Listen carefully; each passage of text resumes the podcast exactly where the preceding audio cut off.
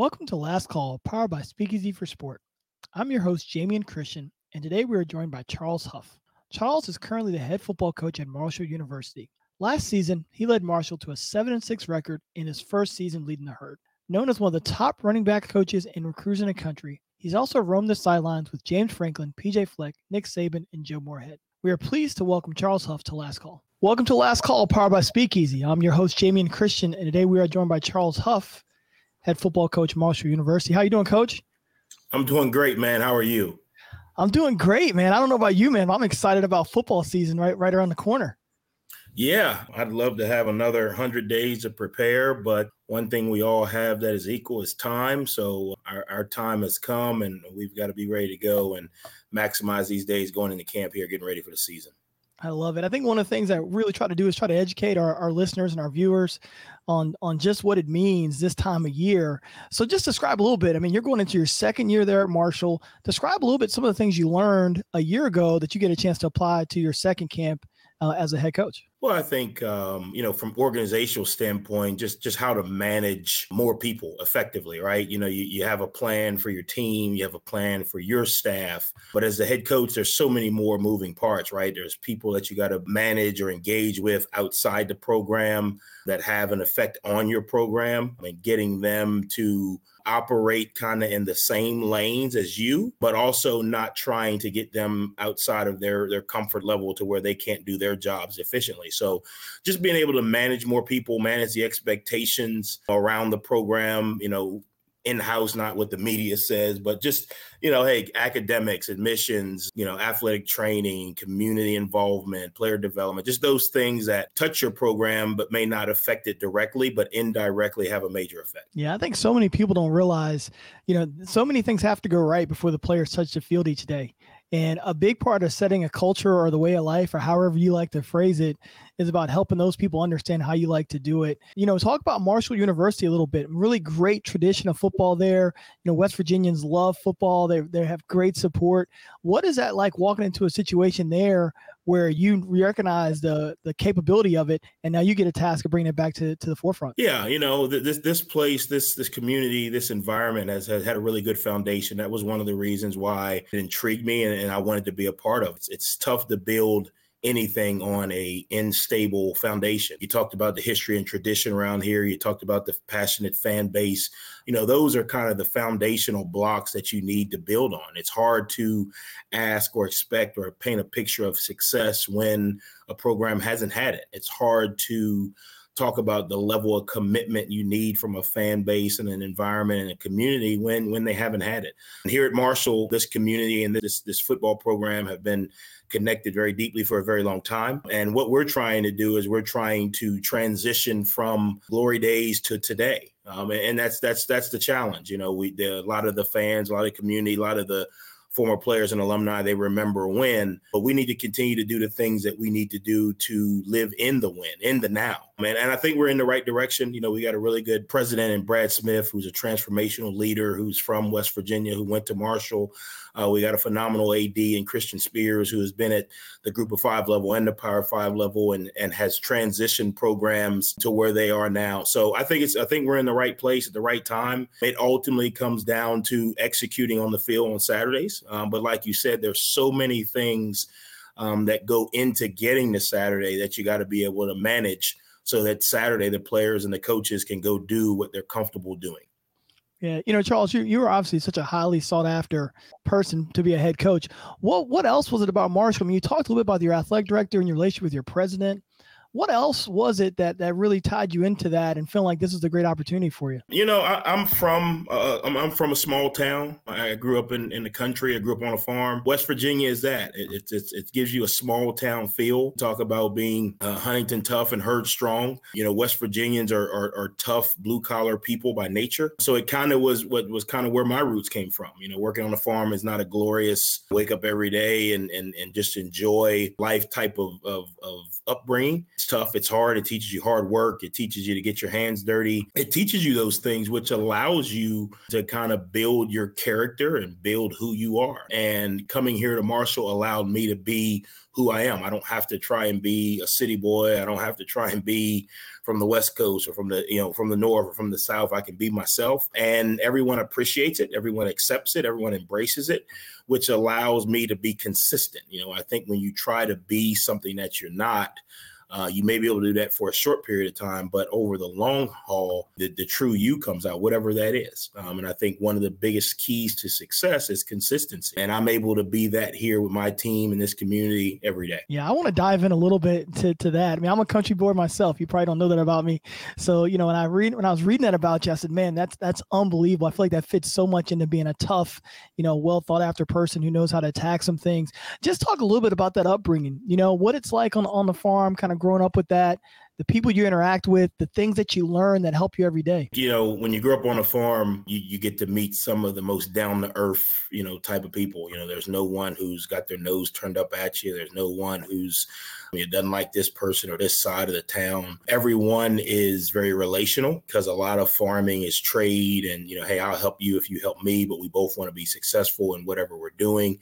It teaches you, you know, consistency. It teaches you hard work. You know, you wake up every day, you know, four or five o'clock in the morning, you got to change the pig pens and clean everything up and then get ready and go to school and come back and do it all over again. It teaches you routine. It teaches you to be very appreciative of what you have, whether that's a little or a lot. It teaches you to respect people. You never know, you know, someone that wakes up every morning and spends an hour and a half, two hours in a pig pen, but cleans up and goes to work or goes to school, presents themselves, you know, as everyone else. You, you never know who you're meeting. And I also think it teaches you a little bit about being humble you know you, you understand what you have can be taken away and you understand that the harder you work the more opportunities you get. The harder you work the more prepared you are for those opportunities. And that's something that's just carried me throughout not only my you know career as a player but as a coach and and, and as a family. Yeah you know there's something about putting your fingers in that dirt every single day or picking up that axe every single day.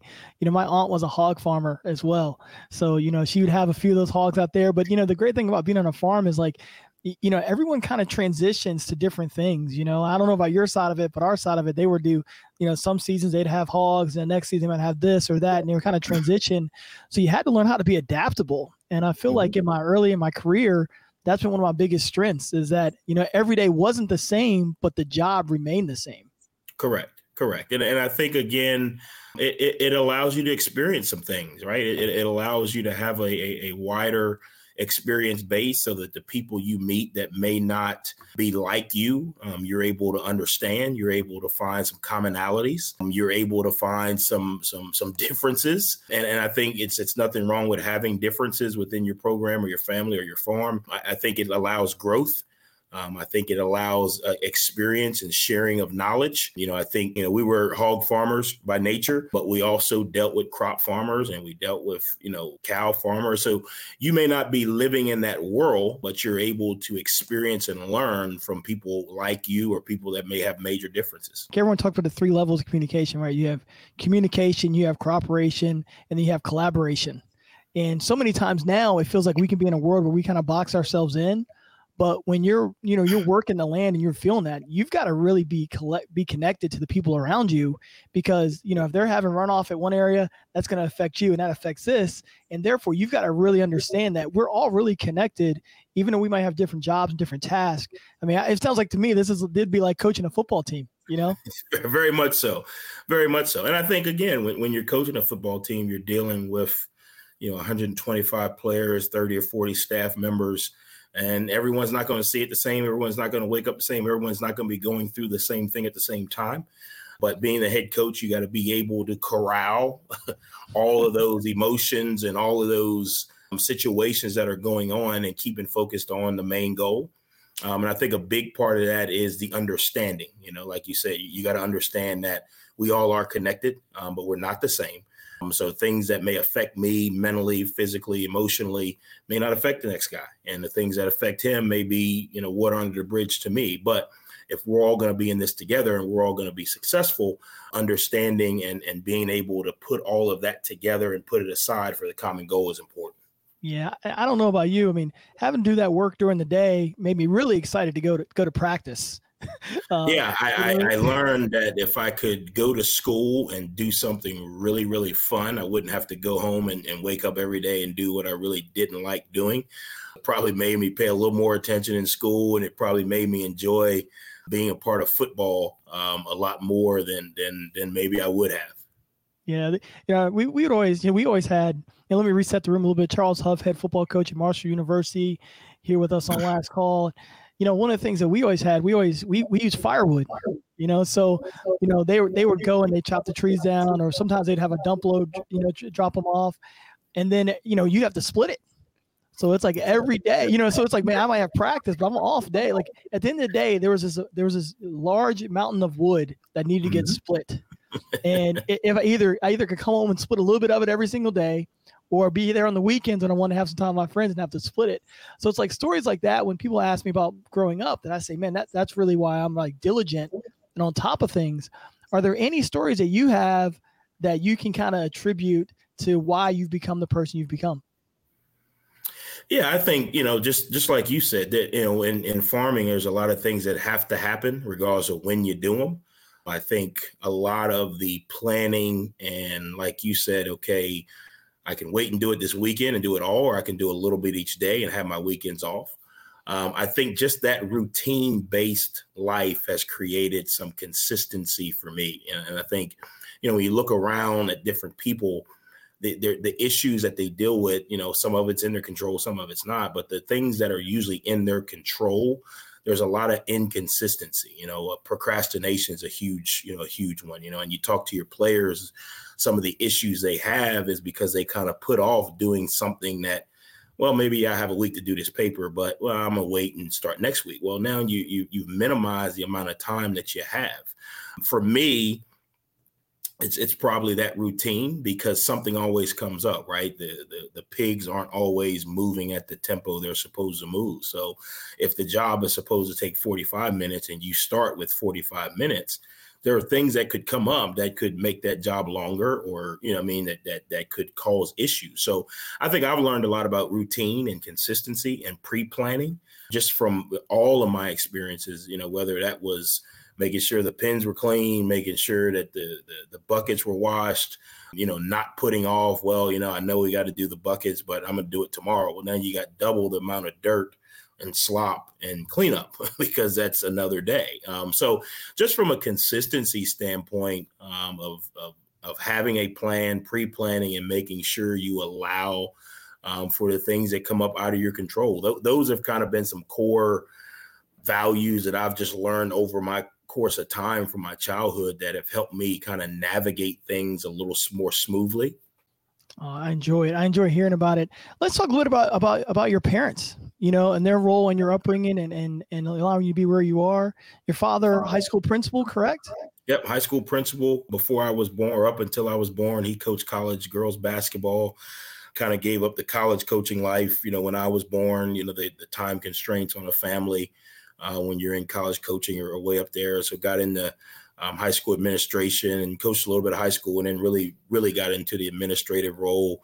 Was a huge disciplinarian and, and not you know not to the the physical abuse of you know a Joe Jackson uh, type of deal, but but it was really cut and dry. This is what we do. This is what we don't do. Um, and and there's no excuse for not doing what you're supposed to do and the teaching that discipline is what ultimately separates successful people from non-successful people it's not really about your talent level um, does that play into it yes but you and i both know in all professions there are people with more talent that don't have the success that they that they deserve or that they should get he was hardworking. Obviously, his father was was a hog farmer, and he carried some of those traits. A big believer in the fact that education was kind of the, the the, highway to success, you know, from from where we were from. So those were the things that I kind of learned early. I mean, school and education was non-negotiable. Doing what you were supposed to do was non-negotiable, and working hard. You know, the rest of it, he didn't care. You know, I remember I, I wanted to join the band, and you know, everybody goes to that phase. Oh, I want to join the band and he said, "Yeah, we, we can join the band." And he said, "I'll buy you, you know, whatever instrument you want to play, but you're going to play it the entire time you're in high school." And about two weeks after buying the saxophone, I was like, I don't want to do this. He was like, No, you're gonna do it the entire time you're in high school because you said this is what you wanted to do. So I remember, you know, playing in the band and doing the halftime show in my football uniform because I was going to be in the band the entire time I was in high school. And, just some of those, you know, things. It wasn't it wasn't a punishment, but if I'd have quit playing the saxophone two weeks after, who knows what else in life I may have quit when you know it didn't really go my way. So what it's made me do is it's made me really think about decisions I make. Do I really want to do this? Because if I start, there is no well, I started but I stopped. So just things like that I learned, you know, from him.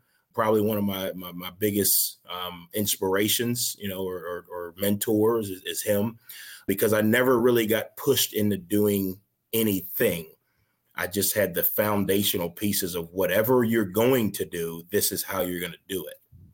Yeah, it's it's amazing. You know, my, my parents are both involved in education as well. And so our dinner conversations, I always felt like we're, we're really different. You yeah, know, they right. talk so much about the environment that their students are coming from. Tell us a little bit about some of your dinner conversations when you get everybody back around the table and you're in high school, how those dinner conversations kind of go. Yeah, um, you know, obviously my, my mother was a, a, beautician. You know, she worked from home, so um, my dad traveled about two hours, you know, to work and two hours back from work every day. So uh, my mom did a lot with our family, and and you know, we when when we get around, my brothers and my sisters, they they call me the Y kid because they said I asked more questions as a kid than anybody they've ever been around. I, I, just wanted to know why things were were like they were. You know, why why why is this? You know, why why do we do this? Why do people do this? You know, why why do you know certain you know kids across the street or in certain areas of the town you know live a certain way? I just wanted to know. Uh, inquisitive maybe is what you know you would call it now.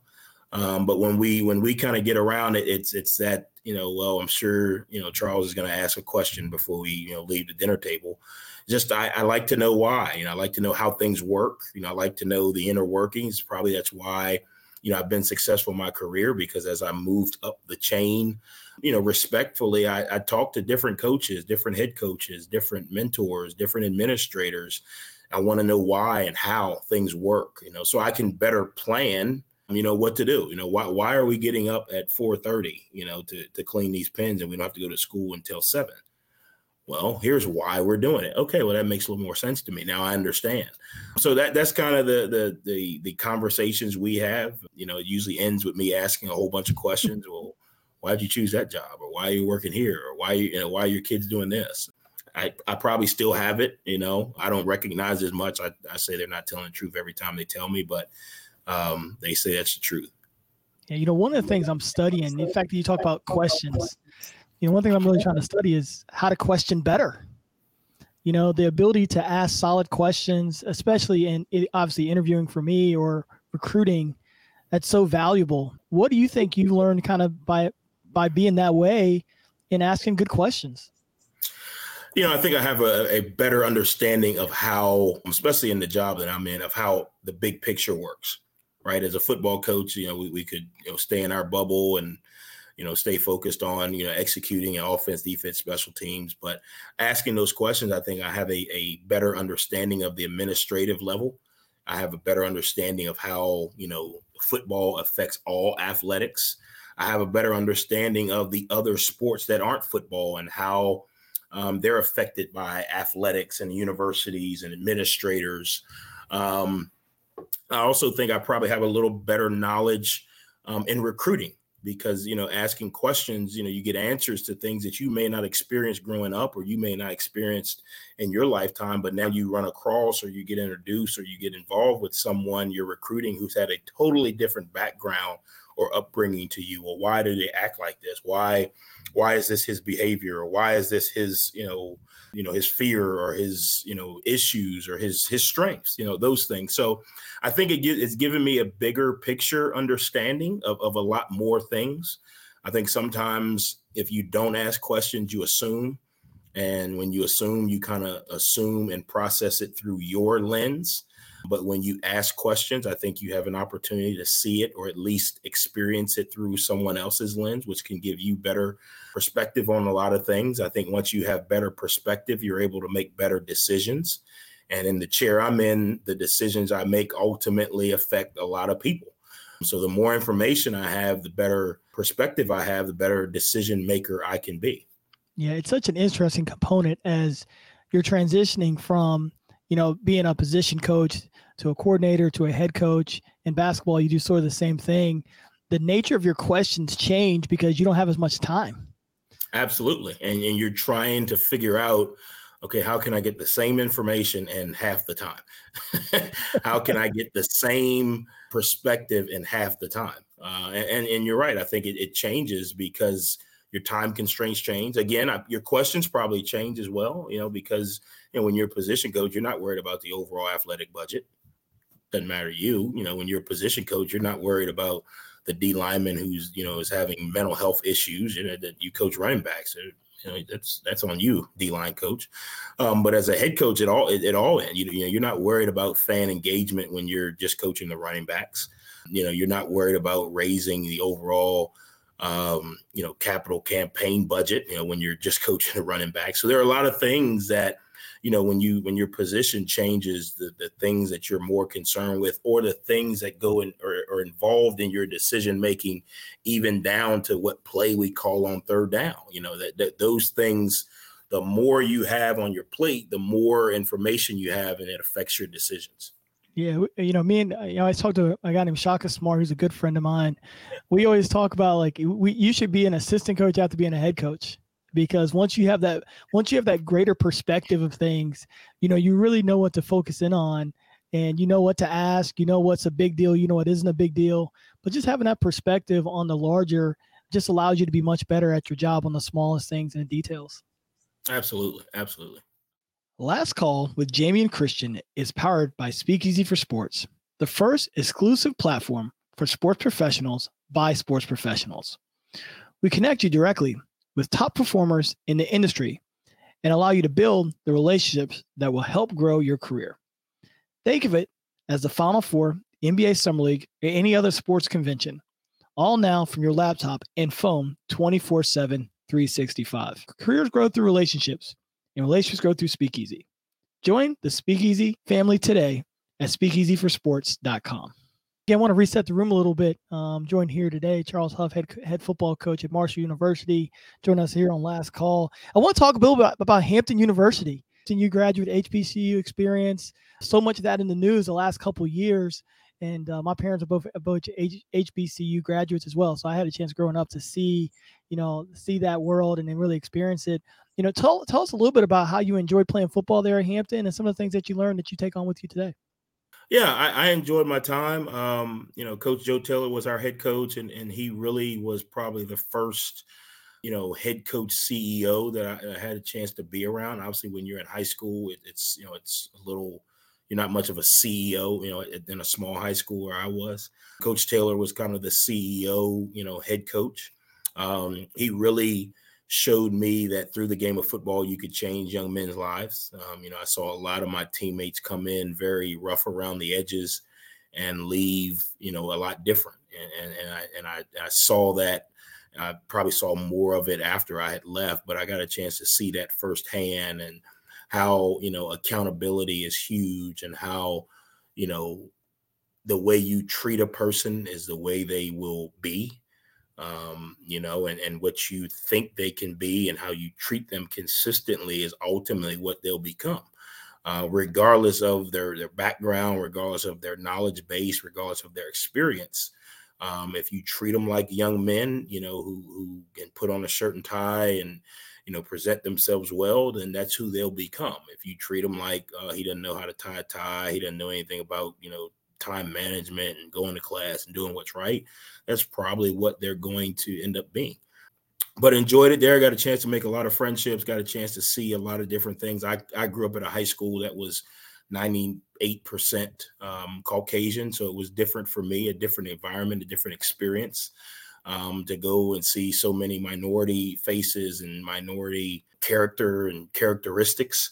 Um, a lot of things that I had not experienced. Um, I think it helped me um, develop, you know, because I do have kind of both sides. I'm probably one of the few African American coaches that listens to country music vividly because that's kind of what I grew up on. But I also got the experience of, you know, learning different cultural experiences, you know, jazz. And, you know, I got my first experience with jazz festivals and, and those types of things. We had a lot of um, foreign exchange students um, come to Hampton. So I got that experience, got a chance to um, see and learn things from their perspective. Obviously, we got a chance to travel to a lot of different historical places, um, you know, playing, playing a lot of different historical games. As you know, there are a lot of um, influential um, athletes, businessmen, uh, congressmen all over, doctors, lawyers who have gone to HBCU. So I was able to make some of those connections. So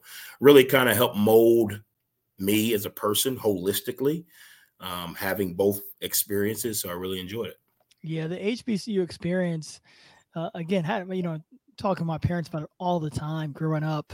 Um, got accepted to Hampton, wanted to go to Hampton, so I know what a great place that is that you got a chance to graduate from. You know, the the understanding of trying to give your students the world and to show them the, how the show them how the world operates and to give them different experiences. I don't I can't say that I've seen that on other campuses. You know, where they're bringing in, like you said, jazz festivals or just different the different things, different emphasis that they're looking to to give to their students.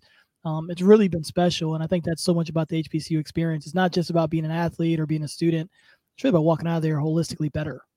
Yeah, yeah, and I think um, you know there's a lot of great universities all over the country. I think there's a lot of historical value, you know, that you you learn from going to HBCUs, and that's not a you know knock on any other places, but there's a lot of historical value, and I think if if you could understand history, you can kind of predict the future. And I think that's what you know kind of gave me some of those experiences that helped me moving forward. Yeah, you know, just uh, just amazing to have that kind of journey and to be that kind of representation, you know, for everything you're doing moving forward is going to be huge. Now let's dive a little bit back into football a little bit. Uh, obviously, you climbed your way up. You worked with some of the game's very best, you know, from James Franklin to PJ Fleck to Nick Saban. You work with a guy named Saquon Barkley. I want to dive into all that stuff. You know, what made you want to dive into being a being a, a college football coach? you know, I really don't think there's anything else I can do. Um, um, no, you know, I, I, enjoy, I enjoy teaching. I enjoy um, helping people in general mature and, and, and, matriculate from one area to the next, A to B. I enjoy the game. Obviously, I have a deep love for the game. I have a love for the um, the, the chess match that goes on in the game. You know, I have a love for the competition. You know, I, I like being on a team grew up with brothers and sisters, so I was always surrounded by, you know, people that cared for each other. You know, so that was probably the first experience of a team, and that's what a team is. Um, so for me, you know, being a football coach, it kind of checked all the boxes, right? Um, one, you didn't have to go to school to do a whole bunch. You know, once I realized that, I was like, okay, this this makes sense. Two, you got to be a part of a team. I was like, okay, I like this. Um, and then the, the, competition part, you know, obviously, you know, I think football is probably the greatest game and greatest teacher of sports and life. Um, and and so I, I, fell in love with it at an early age. My talent was shorter than my career, so my my playing career ended very quickly. But it allowed me to kind of use the experiences I learned from playing to stay involved or stay around the game as long as I have. You know, it's so interesting. Many of us that coach, our playing careers ended and our coaching career began well before we we, we were ready for it for it to happen. exactly. Um, that's sort of the common theme amongst all of us coaches. Again, Jamion Christian here, last call, joined with Charles Huff, head football coach, Marshall University. I'm really pleased to have him here on last call with us today. And I won't go through your entire resume because you know uh, people maybe don't realize football coaches move around so much uh, in order to climb that ladder. It's you know I've got a lot of really good friends in college football, and I've got a uh, their contact list in my phone is is extensive. So we'll just hit a couple places. Obviously, you started out at Tennessee State. You making that transition there to University of Maryland in your third year. I mean, what's it like when you get that call from University of Maryland? You know, I, I had um, over the summers. You know, I, I always knew I wanted to be a head coach. That's what I wanted to be. You know, I, I, I loved um, I was a captain. You know, I considered myself a leader. I, I, think when I look back on, it, I had leadership skills at a young age. You know, I was, you know, kind of always a guy. All right, come over here, guys. Let's do this, or yeah, let's think about this. You know, so and during the summers, you know, I, I used to go back to Maryland, you know, and work football camps, you know, so I got a chance to build a relationship with those guys. And, and a situation happened where they lost a guy really late um, in the process. And the, through the relationships that I had built by going to work camp and being around those guys, a lot of people in the building felt comfortable with me. A lot of people in the building felt that I would be a good fit. So they they called me and, and said, Hey, can you be here tomorrow? And I said, Yeah, I packed up my car.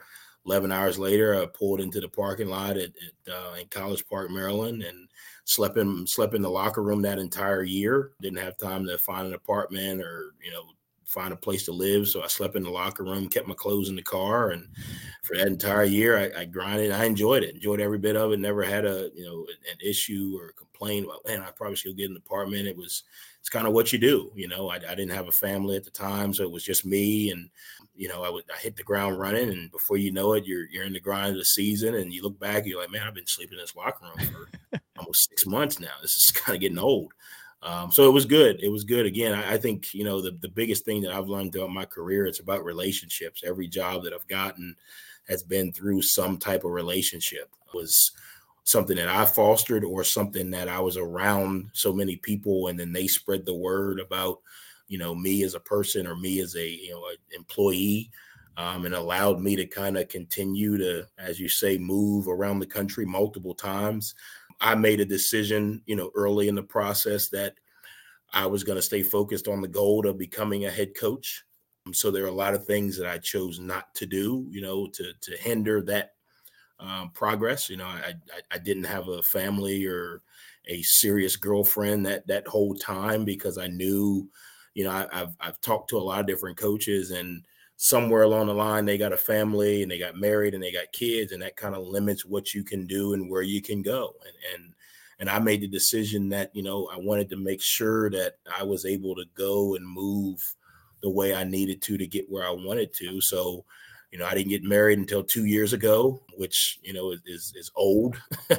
Um, but th- those are some of the things you know I think a lot of times things happen in people's lives families kids you know sickness family sickness or whatever it may be and that kind of hinders the moves you can make and some of those moves which may seem backwards or may seem like a weird move um, ultimately put you around the people or put you in the avenues to actually springboard you to where you ultimately want to be yeah, like the ability to make that sort of move late. Yeah, and so it's so interesting. I mean, I talk to so many people about career movement. And I'm always like, look, if you can move late sometimes, that's the most valuable valuable because there's gonna be a candidate that just can't afford to do it for whatever reason. Yep. Maybe they're tied in, maybe their family's there for whatever reason. And being that person that's a that's a, a agile enough to make that move can really kickstart your career.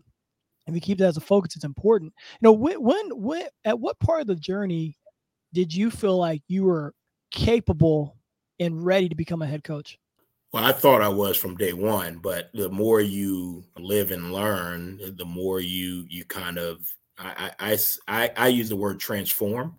You know, I think I think people are always ready. You know, I mean, you, you can be a head coach whenever you're ready, but the position you're in or the phase of life that you're in when you become a head coach will determine your success. If you're not fully formed, and you're probably not going to have as much success as you would if you were fully formed. So I would have been a different type of head coach if I'd have got this job, you know, five years ago, six years ago. Now, would I be successful? I don't know.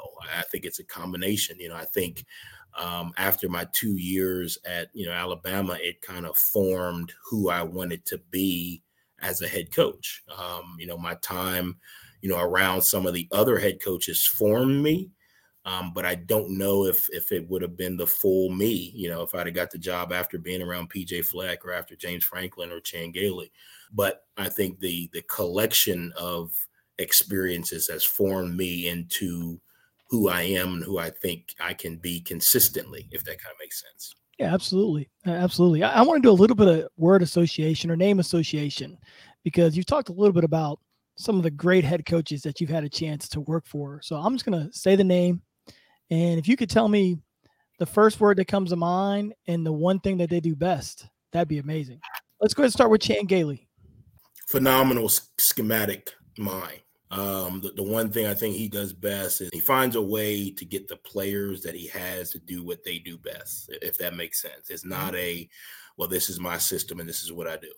It's, okay, this is what I do, but what can the players do?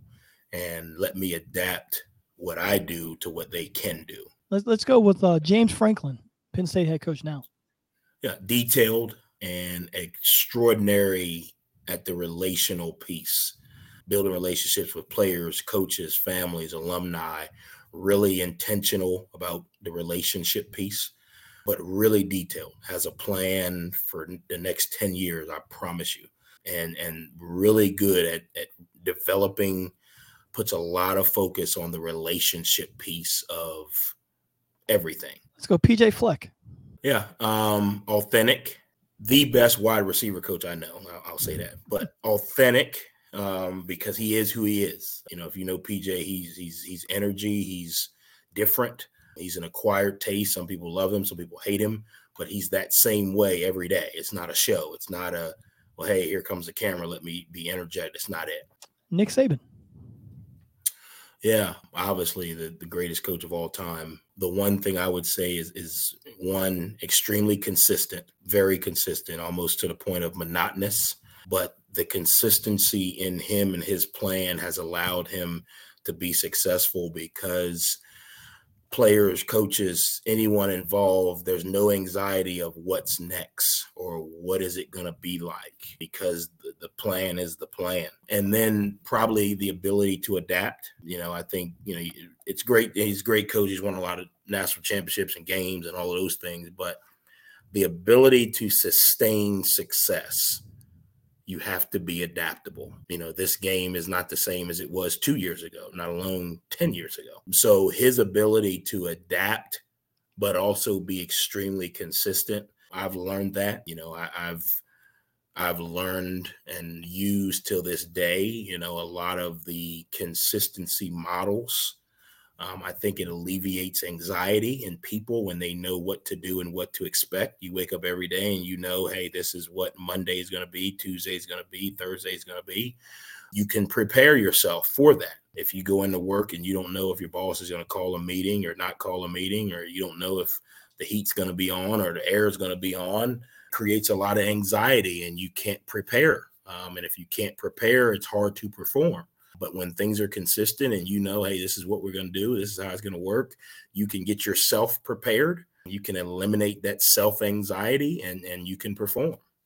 So he's say greatest coach of all time. So what's it like when he calls you for the job at Alabama? Like what's what's that phone call like when you see that number pop up on your phone? Oh, well, he's never called you because his number didn't come up. It comes up no caller ID. um, and the first time it came up no caller ID, and I didn't answer it because I thought it was student loan people calling again. um, and then my agent called me and was like, "Hey man, you got to answer your phone." so I was like, "What do you mean?" Yeah, Coach Saban's trying to get in touch. I was like, "He didn't call me." He's like, yeah, it comes up no caller ID. but you know, finally, I did get on the phone with him, and he's very he's he's very cut and dry. You know, he's he's got a you know he's got a plan. He's got a list of questions. He's got some things that he wants to know. And he's not a person that just overtly commits to something right away. There's a lot of okay, hey, there's an opportunity, and and we'll kind of let you know. Again, that goes back to I think his ability to adapt. You know, I, you may call me and say, "Hey, I want to do an interview with you on Tuesday," but if Michael Jordan calls and says, "Hey, Tuesday is the only day that I can do it," you may have to adapt. And I think, you know, his ability to inform without committing until you know it has allowed him to make the best decisions for Alabama. You know, I mean, not just, "Hey, what does Charles Huff want to hear?" but what's the best decision yeah, uh, Jamion Christian, said in the room here on last call. Uh, Charles Huff, head co- head football coach, Marshall University. Uh, coach, I, I want to know. You know, we're doing word association right now. Um, Charles Huff, word association for Charles Huff, please. I, I, think you know one of the biggest things that I kind of say now is discipline, and that's not a you know disciplinarian walks around with a stick and beats people over the head, but discipline in approach. You know, um, discipline in um, attention to detail, discipline, and routine. And then again, I think probably what I've learned, you know, from from my time in Alabama is consistent. Um, I, I, try to be disciplined in my approach and disciplined in my lifestyle, disciplined in the decisions I make. And I don't think, I think sometimes when people hear the word discipline, they think, oh, in trouble or not in trouble. It, it's more, you know, I try to make sure I wake up every single day around the same time. Why? Because that's going to allow me to be able to maximize my time. I try to make sure that the decisions I make are not emotional decisions one day and hardcore decisions the next. I try to, you know, stay disciplined in, in my lifestyle and then consistent, you know, consistent in my approach, consistent and all the way down to the practice plan, you know, know to try to eliminate the peaks and valleys in my myself and my daily walk, um, which hopefully will trickle down throughout the organization. And and I think it's it's better to be consistent than highs and lows. So that that would be, you know, my my two. I love it. What about Saquon Barkley? It's it's it's amazing because the Saquon Barkley that you guys know, I know a different Saquon Barkley. Um, not a different, but similar. Um, Saquon wasn't a highly recruited athlete when we started recruiting. Actually, he wasn't even the best running back in the state of Pennsylvania. There was another young man who we recruited who had more yards and more hype. Um, but his Saquon, you get in the recruiting realm, he's one of these kids who came on late. So physically, you know, his body changed in aren't, his aren't those the best year. ones? Those are the best yeah, ones. Well, well, not anymore because the recruiting model has changed, and now we're offering eighth graders and ninth graders, and, and, the guys that you know the light doesn't come on until they're seniors kind of get passed over. So, yeah. you know, Saquon was a good football player as a junior. You know, kind of still growing into his body, not as developed in his senior year. He really kind of came on. Um, but I would say, and and it, it's it's interesting the year before, I was coaching at Western Michigan, um, coaching running backs for PJ Fleck, and no one knew who I was. And I was doing the same drills with the same focus and the same teaching. Enter Saquon Barkley, who is obviously a physically gifted, um, you know, football player. I do the same drills, same mentality. He blows up, and I all of a sudden become a great football coach. So I owe it to the marriage or the meeting of the relationship that Saquon and I had. If I hadn't have ended up at Penn State the time he ended up at Penn State, where would my career be? I would like to say he probably would still have a good career because, you know, obviously he's a really good football player. But I think I've taught him a lot, you know, just about mentally handling, you know, the pressures that come with being a football player and in life. Um, but I, I attribute our meeting to the uptick in my career. I named my son, my son's middle name is Barkley. Um, just because I think me meeting him at that time and us being together really propelled my career for sure. Um, and I would probably say the same thing for him, you know, just the teaching and the mentorship, the guidance. Um, he and I still talk. Just that that meeting of roads at the right time you know, really propelled two different careers or two different paths, you know, different ways, but I think it really propelled the two of us. Yeah, t- take our audience into that running back room when you you really felt like he figured it out. Yeah, it was probably he was a true freshman. We were in camp and was one day we you know we're doing a drill and, and I'm like, okay, all right, Saquon, you're up. And the very first carry, he did like three moves, bang, bang, bang, and went down the sideline like 80 yards. And he ran all the way back. And he said, Coach, was that good? And I said, Yeah, that, that was pretty good. um, and the next thing he said was, How do I do it better? And wow. that's kind of like when you have that type of mentality. I mean, you're thinking you got a true freshman, his first carry in pads against, you know, at Penn State, you know, oh, everybody's excited. You got the defense over there and you do something to that level of, of, of, excellence and your question is how do i do it better you know I, at that moment allowed me to know that this guy is going to be able to continue to improve in life not just in football um, because a lot of us you know would have been you know slapping five and you know look at me and look what i just did i got this thing you know i, I figured it out but but his question was how, how do i do it better and i think that's the type of people that are successful in life. You know, it's not, hey, I made it. It's, you know, okay, well, how can I make it more? How can I do it better? How can I improve, even though what I've done has seemed to be really, really great? And that's a great great story. Talking about Saquon Barkley, running back for New York Giants. You know, we do this thing here on Last Call, and you know the the theme of it is again it's Last Call. So you know you're sitting here at the bar or at your favorite eatery, and the last call bell kind of rings. You've got one person to your left, a person who's retired from what they do now. They could be living or not living. A person to the right of you who's still actively working in in any field. Um, who are these two people beside you? For me, it's probably going to be uh, Kobe Bryant and Bill Gates. Okay, why Kobe? Kobe, just the, the overall um, mentality and approach that he had to um, his tr- his his his trade, and, and I think it's it's extremely difficult to. I don't think people have the mentality to their trade and the mentality to life as the same um, because they're different realms. And I think Kobe's a great example of it. When Kobe got out of basketball, um, family took the forefront. You know, you saw him smile more. You know, you saw him spend more time doing what normal people would do. But when he was in the moment or in his trade, there were walls up around you know his mentality which was which is to me is is is the mentality that i'd like to learn about how do you stay in that mentality so long through the ups and the downs. But that's why I would say Kobe.